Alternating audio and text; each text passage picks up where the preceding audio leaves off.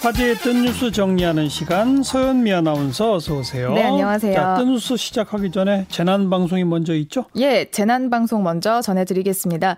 2019년 12월 11일 내일이죠. 오전 6시부터 오후 9시까지 서울, 인천, 경기 등의 수도권 지역과 부산, 대구, 충북, 충남, 세종, 강원 영서 지역에 비상 저감 조치가 시행됩니다.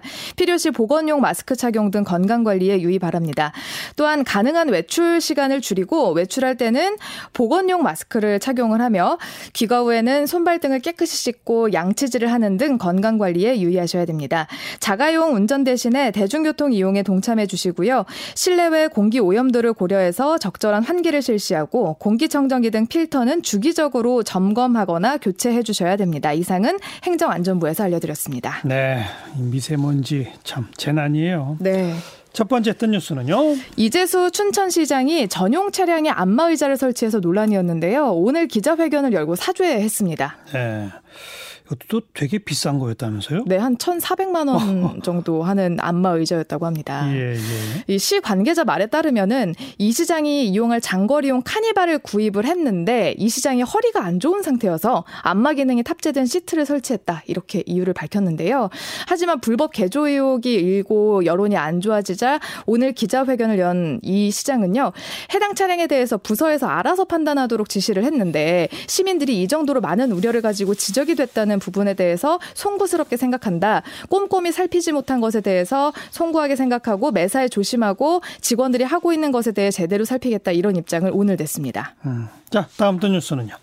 현지 시간으로 지난 9일에 발생한 뉴질랜드 화이트섬 화산 분화로 사망하거나 실종된 사람이 13명으로 늘었다는 소식입니다. 어, 지금 실종자도 사망 가능성이 크다면고요? 네, 그렇게 기자회견을 하던데요. 어. 지금까지 사망자 5명이고 실종자는 8명으로 파악되고 있고요. 이 밖에도 31명의 부상자가 병원에서 치료를 받고 있습니다.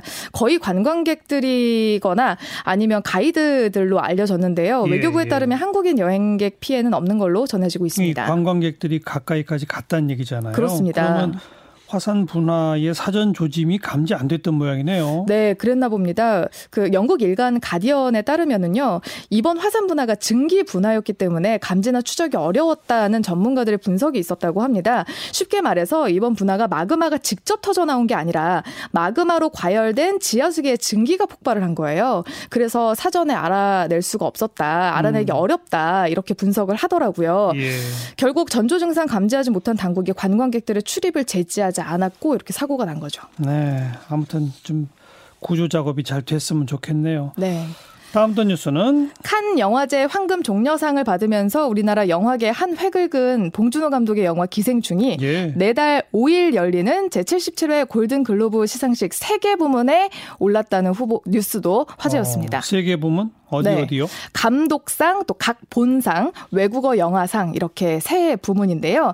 아쉽게도 작품상 부문에는 오르지 못했습니다. 어, 작품상 후보가 안 된 이유가 따로 있나요? 네, 규정 때문인데요. 작품상 후보작은 대사의 최소 50% 이상이 영어여야 한다고 하더라고요. 아, 그런 원칙이 있대요? 예. 골든글로브가? 네. 어. 그래서 기생충뿐만 아니라 좋은 작품들이 이 규정 때문에 이번에 작품상 후보에도 못 오르면서 최근 할리우드에서는 언어가 수상 부문을 가늠하는 잣대가 될 수 있는가 이런 논란이 거세지고 있다고 합니다. 예, 예. 한편 이번에 열리는 골든 글로브상은 아카데미상과 더불어서 미국 양대 영화상인데요. 여기에서 수상을 하면 아카데미상 수상 결과를 가늠하는 전초전으로도 불려서 이번에 부디 우리 기생충이 세계 부문에서 다 싹쓸이 해왔으면 좋겠습니다. 자, 마지막 단 뉴스는 박항서 감독이 이끄는 베트남 22세 이하 축구 대표팀이 동남아시아 게임 남자 축구 결승전을 앞두고 기자회견을 열어서 각오를 다졌다는 소식 준비했습니다. 네. 오늘 오후 9시에 음. 예, 펼쳐지는데요. 오늘 인도네시아와 우승을 놓고 겨루게 됩니다. 부디 이겼으면 좋겠어요. 왜냐하면 이번에 이기면 60년 역사상 첫 우승으로 기록이 되기 때문에 의미가 네. 아주 남다르다고 합니다. 근데 박항서 감독이 난 준비가 됐다 이렇게 밝혔습니다. 준비가 됐대요? 네, 그럼 이기겠네요. 응원해야겠습니다. 서현미 아나운서 고맙습니다. 네, 고맙습니다.